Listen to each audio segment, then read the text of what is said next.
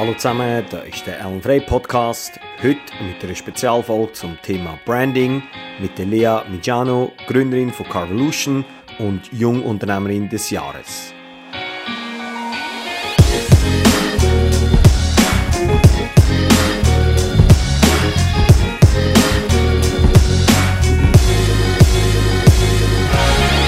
Jetzt klappt es.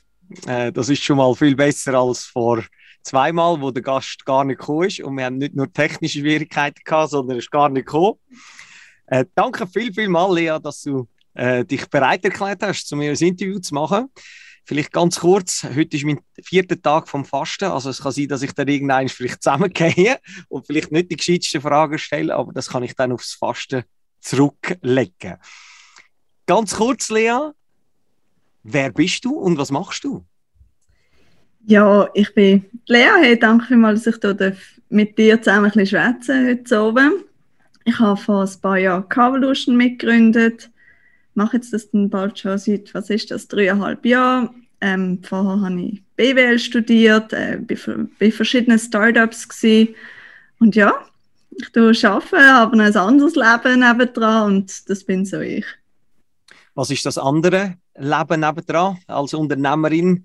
Was, was machst du nebendran noch? Ja, also ich tue seit langem schon reiten. Das ist natürlich ein Hobby, das ich jetzt nicht einfach äh, abgeschossen habe nach dem Gründen. Ich glaube, es ist auch wichtig, die Freizeit zu haben, die Offtime zu haben neben dem Arbeiten. Das Hirn schafft ja weiter. Und ähm, ja, also gerne mit äh, 26 kann man gerne in Ausgang, verbringe gerne Zeit mit Kollegen. Ähm, ich glaube, ich habe ein sehr ausgeglichenes Leben und ähm, das ist mir auch wichtig. Da können wir nachher sicherlich noch ein bisschen weiter darauf eingehen, wie du das ausgeglichene Leben anbringst, weil sonst hört man immer die Horror-Stories von Unternehmerinnen und Unternehmern. Aber da will ich nachher sicher noch ein bisschen mehr dazu wissen. Kannst du uns ganz kurz erzählen, was Carvolution ist? Ja, Carvolution, also ich hoffe, die einen oder anderen haben es vielleicht schon mal gehört irgendwo, ähm, ist wirklich eine Alternative, um ein eigenes Auto zu kaufen oder zu leasen. Das heißt, wenn du zu uns kommst, möchtest du ein eigenes Auto für den Alltag und bei dem ist alles inklusiv. Und wenn ich meine alles, rede ich von Vollgas, go, Reifen, Reifenwechsel, Service, Unterhalt. Und du bekommst das für einen monatlichen Fixpreis und nutzt das wie dein eigenes Auto. Und dann das Einfachste, was man so im BWL lernt, sind Mengeneffekt. Wir können die relativ geschickt einkaufen, dann das alles datentrieben eigentlich ähm, machen und dadurch hast du auch noch einen super Preis und Convenience natürlich. Nice. Für mich als Minimalist ist das, das natürlich Paradise, wenn ich Sachen kann mieten und sie gehören mir nicht. Also ich großartig. Ich kann das nur, kann das nur höchst, im höchsten Grad empfehlen. Nimm uns doch mal zurück zu den Anfängen von Carvolution. Kannst du mal erzählen, wie ihr dort angefangen habt, äh, wie das Ganze losgetreten ist und, und einfach so die, die aller, allerersten Schritt. Du hast vorhin gesagt, Carvolution ist heute doch ein sehr bekannter Brand in der Schweiz. Und Bevor wir aber dort reingehen und wie ihr das gemacht habt, wie sind so die ganzen Anfänge gewesen? Wie habt ihr das gemacht? Wie sind ihr dort drauf gekommen? Was ist so dort am Anfang passiert? Ja, also eigentlich ist es wirklich aus einer gewissen Unfähigkeit von mir selber entstanden, mir ein eigenes Auto zuzulegen. Ich war ja damals 23, gewesen, die Uni ist abgeschlossen, ich habe so meinen ersten Lohn bekommen. Und irgendwann ist auch fertig mit, hey Mami, Papi, kann ich das Auto haben von euch? Ähm, irgendwann kommt der Moment, wo er sagt, hey, jetzt legt er doch selber ein Auto zu. Und dann hat mein Umfeld schnell mitbekommen, dass das ein riesiges Desaster ist. Ich habe ja keine Ahnung von Autos. Und dann stellt die die ganze Zeit Fragen zur Versicherung und welches Auto und sie will eigentlich gar keins. Und dann hat mein Mentor von mir, der Peter Schöpbach, erzählt, hey Lea, in München habe ich Fair kennengelernt, die machen Autoabos. Und ich das gehört habe, ich gedacht, das löst ja all meine Probleme das ist voll geil. Komm, Peter, das machen wir in der Schweiz und zwar Vollgas. Und dann haben wir da nicht lange diskutiert und gemacht. Also das, war ein No-Brainer für uns. Und ähm, die Geschwindigkeit haben wir bis jetzt beibehalten. Es sind ein bisschen mehr Leute und alles, aber im Grund ist die Idee sehr ähnlich geblieben, so wie wir gestartet haben äh, großartig. Also Peter ist ja auch bei mir im VR gewesen. Ich kann das also ganz nachvollziehen, wenn der Peter voller Elan etwas, äh, eine Idee bringt, dass man dann sagt, okay, let's do that. Wir gehen nachher reden wir weiter über Carvolution. Das Thema ist ja so ein bisschen Brands auch und äh, da würde man sagen, ihr habt ja das Brandbuilding gemacht mit Carvolution. Äh, ich habe dort ein paar, paar Fragen zu dem Thema. Äh, die allererste, was ist deine Lieblings-App? Meine Lieblings-App? Es, es, ist einfach WhatsApp. Ich habe das Gefühl, so viel von meinem Leben passiert auf WhatsApp, so viele Beziehungen, die ich habe, die ganzen Bilder. Es ist einfach eine App, wo, wo mir hilft, mein soziales Umfeld um mich herum zu behalten. Ähm, ja, ist jetzt nicht eine hochkreative Antwort, ich weiß, aber ich habe gerne Apps, die mein Leben erleichtern. Und WhatsApp gehört definitiv zu seiner. Ich kann das völlig verstehen. Ich habe WhatsApp auch komplett umfunktioniert. WhatsApp ist auch meine To-Do-Liste neu. Also ich tue alles, ich habe so eine Gruppe gemacht mit mir selber und habe die oberst oben gepinkt und sammle alle Infos tue ich einfach dort oben und verarbeite die dann oder schicke sie auch weiter. Also äh, wenn Leute mit mir zusammenarbeiten, bekommen sie immer so WhatsApp-Aufgaben. Äh, also ich benutze WhatsApp als Asana, als, äh, als Collecting-Tool. Also ich kann das gut verstehen. Und auch, wenn ich junge Leute die Frage stelle, die sagen nicht WhatsApp, die sagen irgendetwas anderes, nachher fragen sie, ja und WhatsApp? Nachher sagen sie, oh ja, natürlich WhatsApp. Äh, weil das so, so für viele Leute einfach das Telefon als solches ist. Wenn wir weg vom Telefon gehen, was ist dein Lieblingsbrand und wieso? Ich finde es mega schwierig. Also, sorry, es gibt so viele mega coole Brands. Aber ein Brand, wo ich einfach immer wieder so lustige Momente drumherum habe, das kommt jetzt ein bisschen flach, aber ist Ricola.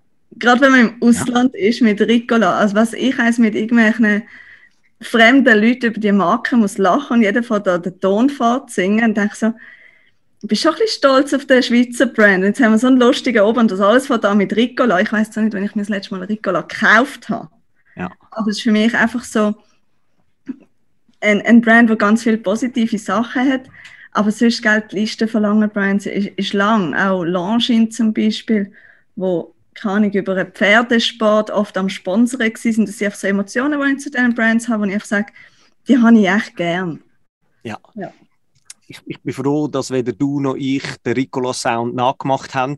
Ich glaube, die meisten Leute wissen, wissen wie der geht. Probieren. Ich, ich, ich mache es nachher, nachher. Aber das ist wirklich, äh, wie du es gesagt hast, ist der, der Soundeffekt auch gerade gekommen. Er ist international bekannt.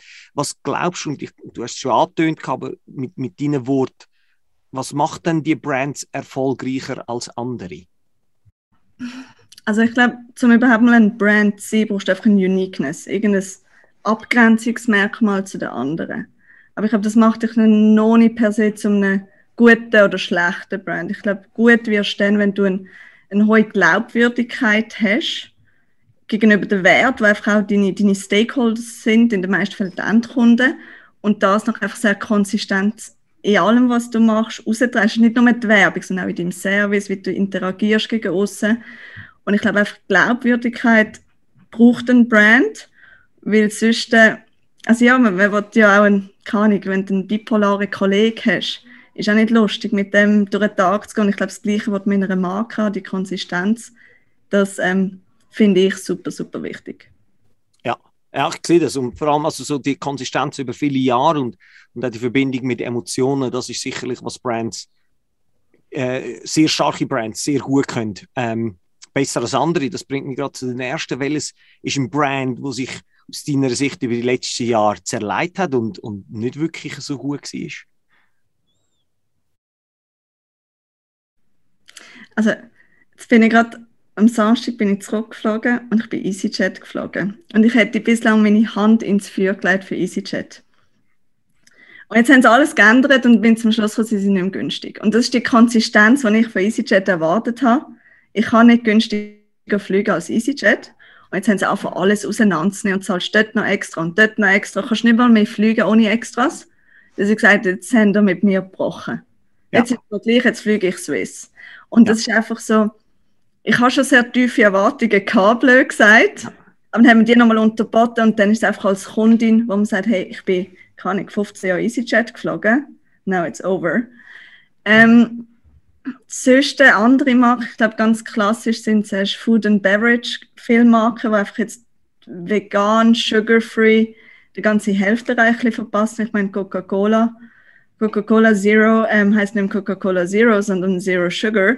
Ähm, ich glaube, die haben das ein bisschen verpasst, dass die Leute einfach den Taste kaufen wollen und nicht den Health. wenn es um ein Süßgetränk geht. Und das sind so Sachen, wo ich denke, Gott, das hätte doch besser könnten wissen.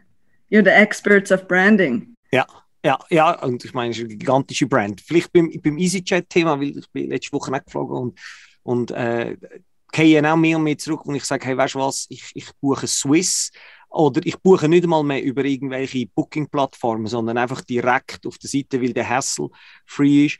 Ähm, glaubst du, dass, dass es dann so, dass es so ein Revival wird geben von diesen, von diesen grossen Flugzeugbrands von der Lufthansa von der Welt. Also jetzt ist ja wahrscheinlich, also wenn man beobachtet, ist so der, die Zeit von der kostengünstigen Airlines ist so in den letzten 10, 15 Jahren gewesen. Glaubst du, es kommt ein Revival von denen? Ich, also bei mir persönlich ja, aber es kann natürlich auch damit zusammenhängen, dass man jetzt eher kann leisten kann, um zu sagen, gut, dann fliege ich halt Swiss. Früher wäre das einfach gar keine Option gewesen. Ja. Ähm, aber jetzt merke ich plötzlich, wie mir das wichtiger wird, um zu sagen, hey, ich möchte wissen, dass ich mein Zeug kann mitnehmen dass mich da nicht plötzlich eine zusammenschießt beim Boarding, dass ich das, das und das nicht darf. Ich denke so, oh mein Gott, ich kann gar nicht falsch machen, chill mal.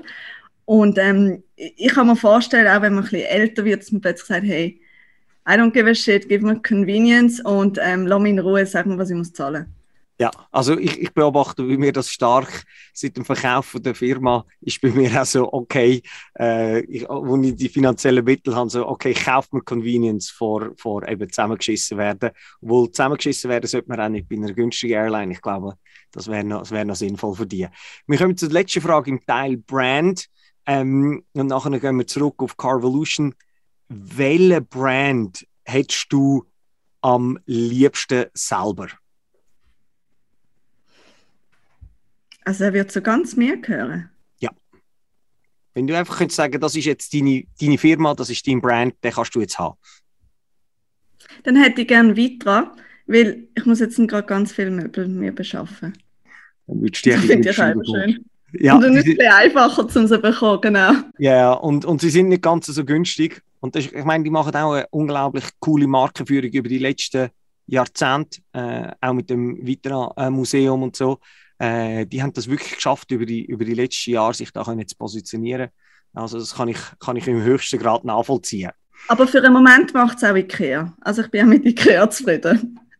Das ist dann, bis der Exit kommt. Nachher ist Ikea auch nicht mehr. Wer weiß, wer weiß. Die Zeit, um den IKEA zusammenzubauen, die Convenience, ist dann plötzlich etwas wert. Nein, Spaß beiseite. Gehen wir zu Carvolution zurück. Ähm, ihr habt einen unglaublich präsenten Brand aufgebaut. Es gibt wenig Leute, die mehr auf 20 Minuten und auf Blick machen als Amorana. Äh, das ist, glaube ich, nur eine Firma in der ganzen Schweiz und das ist äh, Carvolution. Erzähl mir, wie habt ihr euer Brand erfolgreich gemacht? Habt ihr das, was du vorhin gesagt hast, was du bei Brands schätzt, habt ihr das in dieser konsequent weitergeführt? Wie habt ihr das gemacht? Ja, also ich meine, was ist Carvolution? It's easy, simple, affordable. Und ich glaube, die Sachen, jeder, der unseren Werbespot sieht oder wie wir werben, der erkennt das auch wieder. Wir kommen nicht mit äh, overproduced Spots. Es ist sehr bodenständig und ich glaube schon, dass wir hier schaffen, die Konsistenz zu halten. Ich würde es aber niemals vergleichen mit den wirklich grossen Brands, auf die wir uns vorbezogen haben, weil die machen die Sachen seit Jahren. Als Startup bist du halt gleich immer in einer Testphase also wir haben schon Sachen getestet, wo das würde ich mir heute gar nicht trauen zu, zum zeigen. Und ich würde sagen, ja, wenn Sie einfach mal wissen Aber ich glaube, wir sind unserer Linie schon relativ treu. Aber mit immer noch ein bisschen Spielraum, um es halt herauszufinden. Weil, ja, also wir schauen nicht zurück auf zehn Jahre Erfahrung und wissen, so ist es. Aber ich glaube, der persönliche Auftritt, den wir haben, jetzt auch mit der neuen Kampagne, mit den Mitarbeitern, wir merken einfach im im Schweizer Markt zumindest scheint es gut anzukommen und ähm, ich bin überzeugt, dass wir das auch werden beibehalten.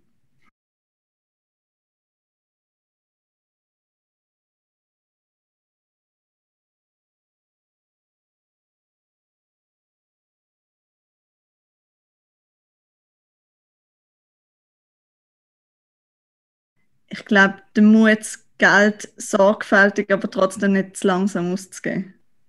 Ich glaube. Das ist, also die diplomatischste Antwort, die ich je gehört habe. Aber äh, äh, äh, elaborieren noch ein bisschen, du hast noch etwas dazu sagen? Ja, also ich glaube, in dem Moment, wo man kann Geld ausgeben im Marketing, geht es nicht darum, das einfach auszugeben, sondern zu sagen, hey, das muss jetzt Lerngeld sein. Ich kann es nur einmal ausgeben, es kann sein, dass es nicht funktioniert, was ich machen Aber dann muss man das als den Vorsprung sehen, den man hat. Man kann schneller lernen als die anderen. Und das ist bei Carvolution auch so gewesen. Wir wussten, dass nicht alles perfekt wird sein, in dem Speed, wo wir möchten gehen. Aber das ist für uns eigentlich auch eine Stärke gewesen, wir sagen, aber jetzt wissen wir, wie das Zeug funktioniert. Und das haben wir schnell herausgefunden. Also einfach sehr konsequent Trial and Error, wo wir, wo wir angewendet haben. Statt sich lange Gedanken machen, was ja viele Firmen machen, sollen wir, sollen wir nicht, haben die gesagt, hey, let's do it. Ja, das hätten wir heute noch nicht gemacht. Wäre immer noch überlegen, ja, was, was wollen wir denn machen? Ja, und ich glaube, das ist, oder, das ist bei uns genau gleich gewesen, oder? Äh, wir haben am Anfang viel Geld ausgegeben bei Sachen, die nicht funktioniert haben aber einfach das Wissen, dass es nicht funktioniert oder wie schlecht dass es funktioniert, hilft extrem, um zu sagen, vielleicht machen wir es später noch einig und dann kann es vielleicht funktionieren, aber im jetzigen Zeitpunkt geht es nicht und plötzlich findest du halt irgendwie eine Wasserader, wo du draufhaust und sagst, hey, wow, über diesen Kanal kommen mega, mega viele Leute. Genau.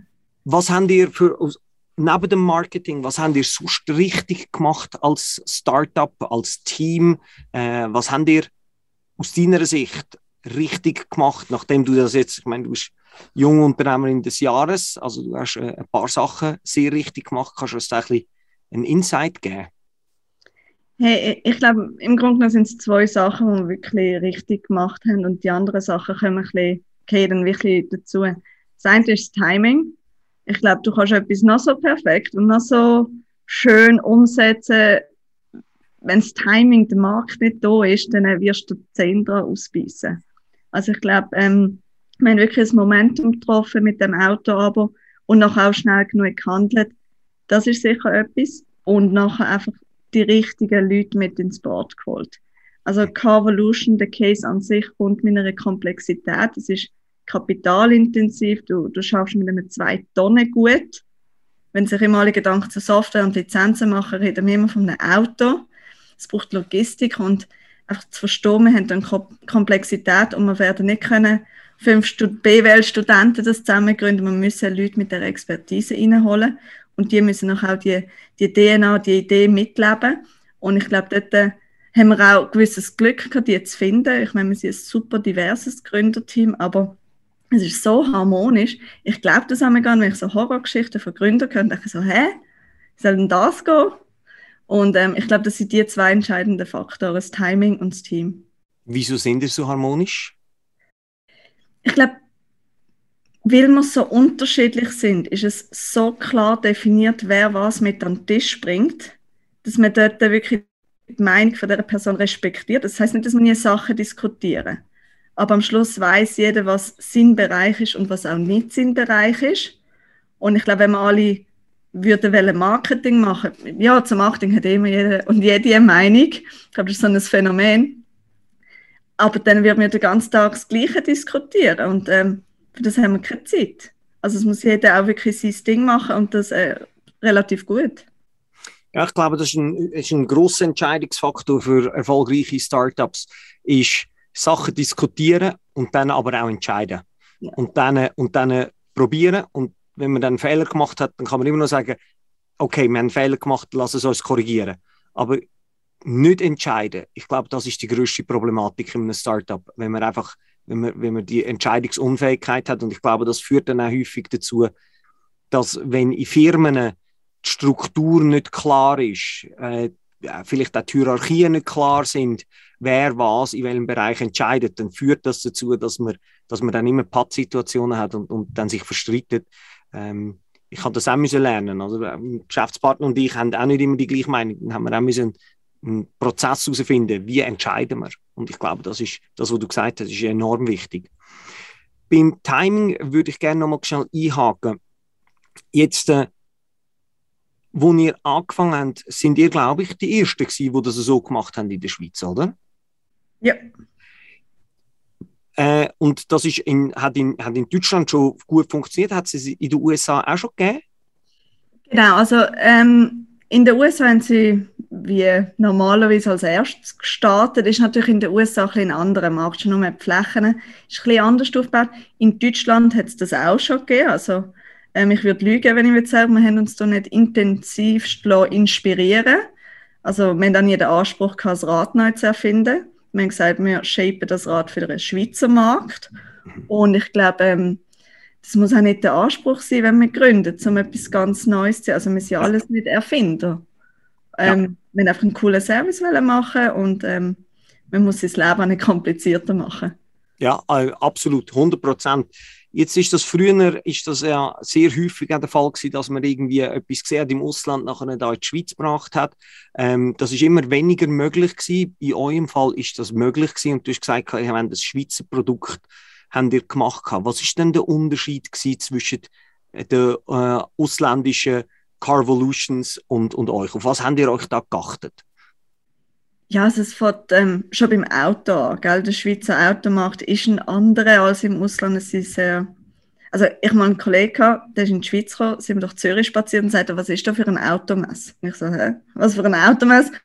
Stehen da alles neue Autos um. Und zwar noch teure. Und also die Schweiz, wir haben sehr schöne Autos, entsprechend unser Angebot ist wirklich anders als im Ausland. Aber auch die Schweizer Kundinnen und Kunden ticken, glaube ich, ein bisschen anders. Ähm, man ist ein bisschen vorsichtiger. Ich glaube, man hat ähm, grundsätzlich, wenn etwas Neues kommt, ist das spannend, aber ich bin sicher nicht die Erste, die das wird kaufen. Ich warte mal ab. Ja. Und ich glaube, da haben wir einfach auch das müssen lernen, zu sagen, hey, wir müssen das Vertrauen anbekommen. Bei uns kann man auch die Autos anschauen, wir haben einen physischen Standard, wir machen Videocalls, also wir sind so approachable. Und ich glaube, das braucht es in der Schweiz. Wir arbeiten mit mehreren hundert Partnergaragen zusammen und ich glaube, das muss man fast, wenn man da ist. Man kann nicht einfach kommen und sagen, Jack Bang, Carvolution ist jetzt da und sondern wenn wir unseren Weg müssen reinfinden und wirklich im Guten in die Industrie auch reinkommen. Ja, ja. Also es ist spannend, also Herr, Herr und Frau Schweizer wollen neue Autos, aber nicht, nicht die hochmodernsten oder nicht die aller, allerneuesten äh, Modelle, aber sie müssen neu sein, wenn man sie kauft. Jetzt ähm, haben die das in die Schweiz gebracht, die sind die Ersten gewesen, haben den First Mover Advantage können brauchen. Jetzt, äh, ich habe mal so ein Video gesehen, der heißt Scooter Wars. Äh, und zwar ist es darum gegangen, wie all die Scooterfirmen anfangen auframpen und sich Köpfe einschlagen. Äh, ich würde das jetzt anders formulieren und zwar in äh, Car Rental Wars. Äh, ich kann euch mir sehr gut merken und die anderen sind für mich eher ein bisschen blurry, aber es passiert sehr viel und ich würde jetzt einfach mal so gefühlt sagen, da sind wahrscheinlich neben euch nochmal fünf, sechs äh, wo sich da versuchen zu etablieren. Und teilweise ja auch wahrscheinlich von den äh, von den Importeuren direkt. Ich glaube, es gibt keine über, äh, über den Hersteller, äh, sondern das sind über Importeure oder, oder äh, ähnlich wie ihr, unabhängig von Importeuren. Wie könnt ihr euch in Zukunft äh, gegenüber der Konkurrenz abheben? Also ich finde es mega cool, weil es mit Job tausendmal spannender macht, wenn da andere auch noch mitmischen. Ähm, wie tun wir uns abheben? Du hast es vorher schon erwähnt, ähm, die anderen sind ein bisschen blurry. Ähm, ich glaube, was man nicht vergessen darf, Marken, die der Endkonsument nicht kennt und einfach nicht top of mind hat, ist relativ unwahrscheinlich, dass man dort überhaupt mal kauft. Das ist mal ein Vorteil. Das andere ist, auf, einem, auf, auf kleinen Grössen ein Auto aber anzubieten, das ist relativ simpel. Du brauchst ein Auto, du hast ein bisschen Versicherung dazu, hoffst, dass du das Drive am richtigen Zeitpunkt kannst wechseln das allerdings wirklich zu skalieren, dass deine Kunden nachher noch zufrieden sind, das ist schon ein bisschen ein Hosenlupf. Und wir haben ja bei uns die ganzen Prozesse auf Auto-Aber-Prozess ausgerichtet. Also wir können nur das und darum machen wir das hoffentlich auch relativ gut, weil das ist unsere Raison d'être. Bei den anderen gibt es teilweise ein bisschen mehr Kompromisslösungen, teilweise ist es dann auch noch ein bisschen politisch, weil es irgendwie in ein bestehendes Gefäß muss eingesetzt werden. Und ich glaube, das sind alles Sachen, die dort das Wachstum können hemmen. Ob es so ist oder nicht, äh, weiß ich nicht. Aber ich weiß zumindest, dass wir so aufgestellt sind, dass uns eigentlich nichts bremsen kann. Und ich glaube, das ist der Vorteil, den wir haben, dass wir wirklich mit dem Speed können weiterziehen können. Das ist ähnlich wie bei uns gewesen. Das haben mich Leute immer gefragt. Und es gibt nicht irgendwie den Silver Bullet, sondern es gibt einfach die kleinen verschiedenen Zahnrädchen, wo, wo man einfach immer mehr und mehr Execution drauf bringt. Und ich glaube, das ist, ein absolut wesentlicher Punkt gesagt. Oder? Ihr habt physische Produkte, die müssen am richtigen Zeitpunkt, am richtigen Ort sein. Äh, und das ist teilweise eine sehr grosse finanzielle äh, Investition, die Leute machen. Und da, da will man Vertrauen haben und das muss, das muss einwandfrei funktionieren. Und wenn man das skalierbar anbringt, dann ist das schon ein, ein, ein mega guter Push. Und gleichzeitig, durch das, dass es ja verschiedene andere gibt, das war ja bei uns ähnlich, gewesen, hilft das dem Markt ja einfach zu etablieren, dass mehr und mehr Leute sagen, ah, weißt du was, ich muss das Auto gar nicht kaufen, ich kann das ja mieten. Jetzt, wenn man das aber weiterspinnt ähm, und, und äh, das sieht man bei, bei äh, Mobiltelefonanbietern, zum Beispiel wie bei Apple, die sagen sich, in den USA kannst du heute ein iPhone schon mieten und du kannst äh, dies einfach dann das Neue ersetzen. Wie siehst du das? Glaubst du, dass, dass das ähm, Autoanbieter auch in Zukunft wollen und werden machen? Äh, ich glaube, oft, beim offensichtlichsten ist es bei Tesla, wo das möglich wäre. Äh, machen, werden das andere auch können? Oder wie siehst du das?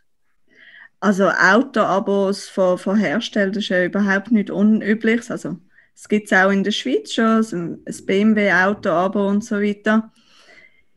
Ich glaube, da muss man einfach nochmal auf die Konsumentenseite schauen. Wirklich spannend wird es, wenn man eine Markenvielfalt hat, wenn man die Leute jung kann abholen und dann mit ihnen zusammen wirklich einen loyalen Kunden aufbauen kann, der bei dir eigentlich kann sagen ich fange mit dem Kleinwagen an, dann kommt die Familie, dann kommt mal was auch immer, der Sportwagen und dann ist es Zeit für Elektro. Und ich glaube, dort kommt auch der, der, der Charme eigentlich von einem Subscription Case.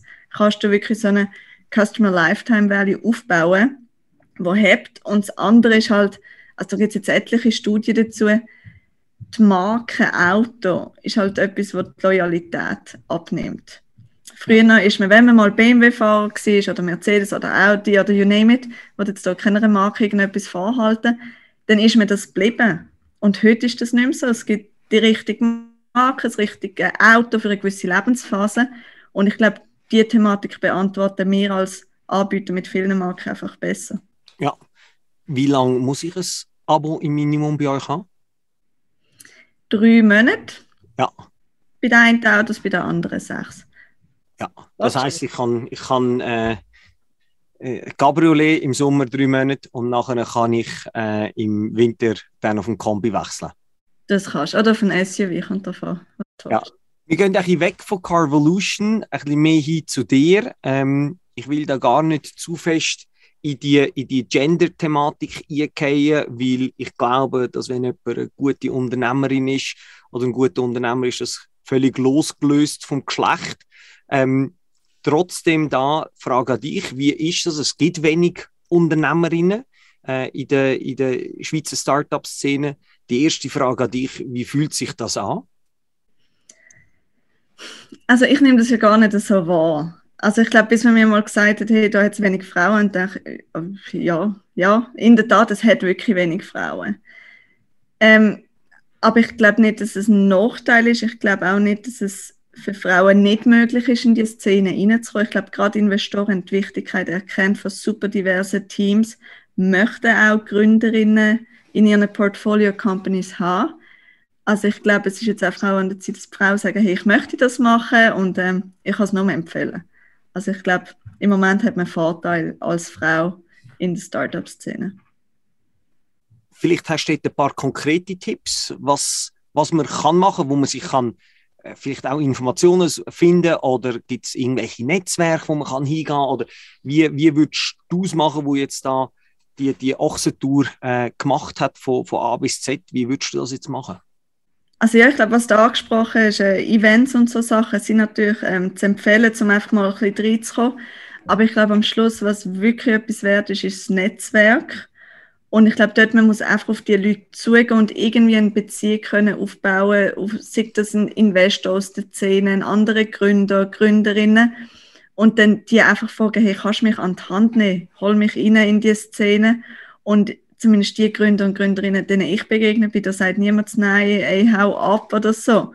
Wir möchten ja auch, dass immer mehr Leute in die Szene reinkommen und neue Ideen mitbringen. Also ich glaube, ähm, Türen sind offen und wenn man dort irgendwie einen Kontakt kann knüpfen dann muss man sich dort einfach dranhängen, nach Rot fragen und ähm, aber aktiv sagen, hey, ich will Hilfe. Ja. Und dann bekommt man die, glaube ich, auch. Also aktiv einfach fragen? Ja. Ich glaube, das ist schön an unserer Startup-Szene, ist, dass die Leute sehr offen sind, um ihre Tipps zu teilen und auch, und auch ähm, die Leute mitzunehmen irgendwo hin. Vielleicht dann nochmal äh, zu dir, und das ist eine Frage, wo, wo vom Publikum gekommen ist.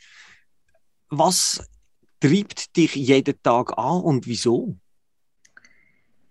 Ich finde es einfach mega spannend, was ich mache. Ich habe irgendwie jeden Morgen Freude, das herauszufinden, was ich jetzt noch nicht weiß und in der Hoffnung, dass ich so ein bisschen schlauer bin oder noch mehr Fragen habe und wieder am nächsten Tag herausfinden kann. Also es ist wirklich, ich gehe mal wieder davon aus, dass ich gar nicht weiß und dann freue ich mich einfach, Sachen zu lernen. Ist natürlich eine, eine wahnsinnige Reise, die ich mit Carvolution machen darf, die Leute, mit denen ich zusammen arbeiten Und ich glaube, es ist wirklich, ich wollte einfach lernen, ich wollte das irgendwie so aufsaugen und schön ist ja, dass irgendwie auch noch fruchtet, was wir machen.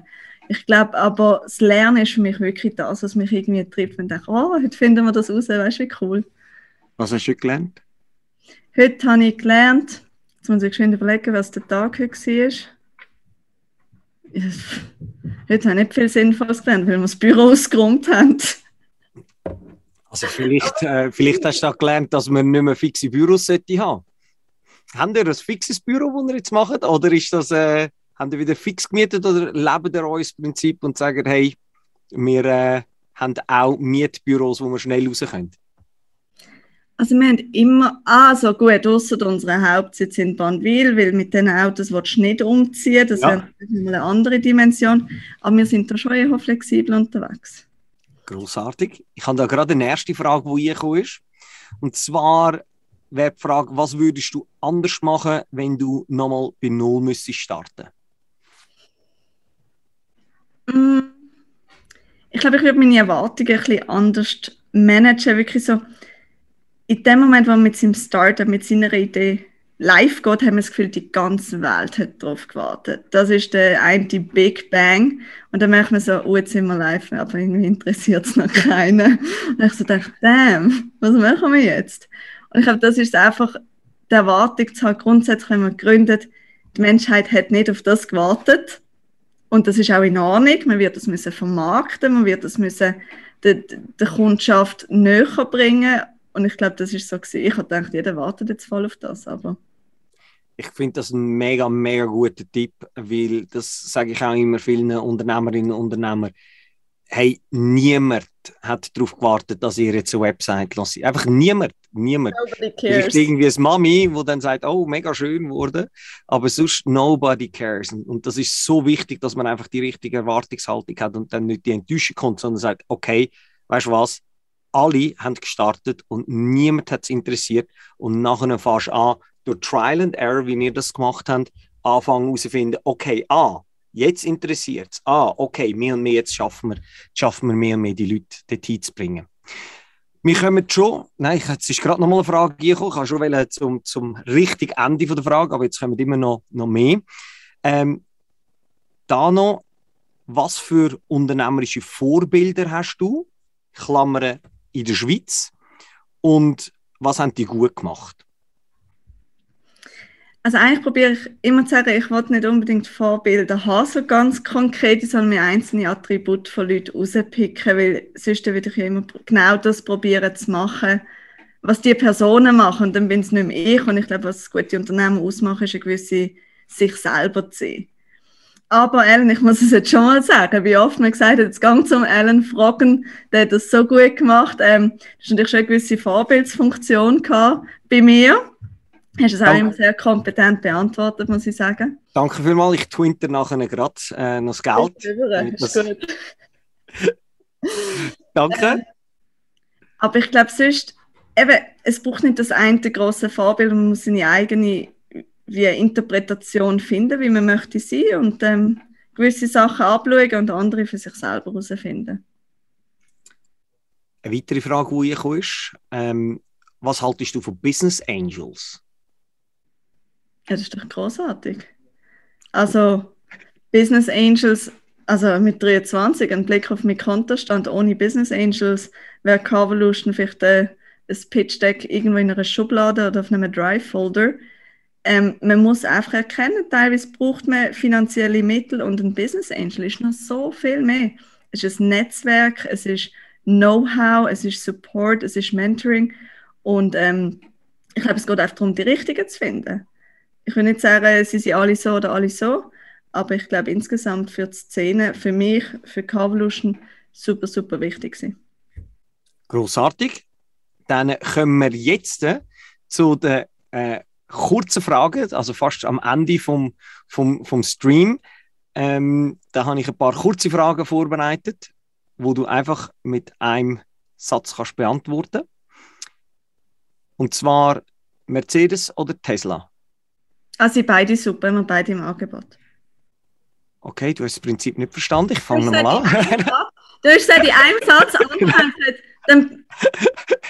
Nein, ich weiß, weil das mega viele Leute. Was hast du jetzt gesagt?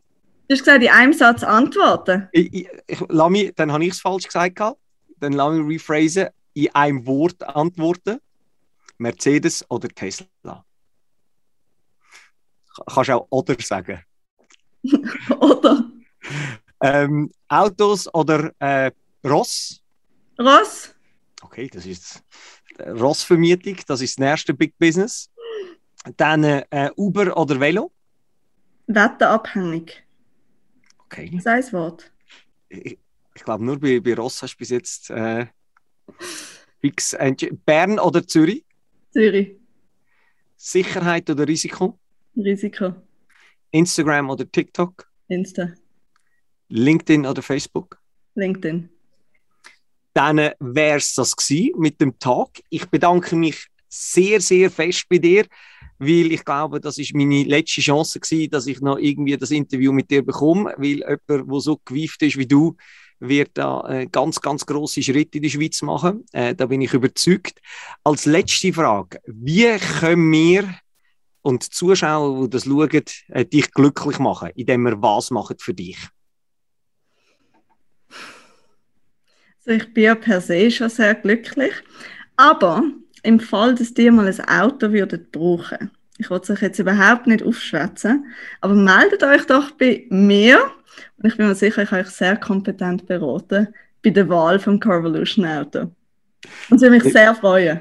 Der Video wird ewig lang auf dem Internet bleiben und das werden die Leute, wenn du irgendwie gar keine Zeit mehr hast, um das zu machen, werden dir schreiben und aufgrund von dem Video. Aber das werden wir sehr gerne machen, wird auch ich sehr gerne machen.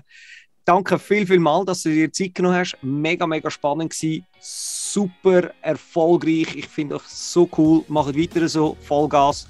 Und äh, bin gespannt, was alles wird passieren in Zukunft. Danke dir. Danke.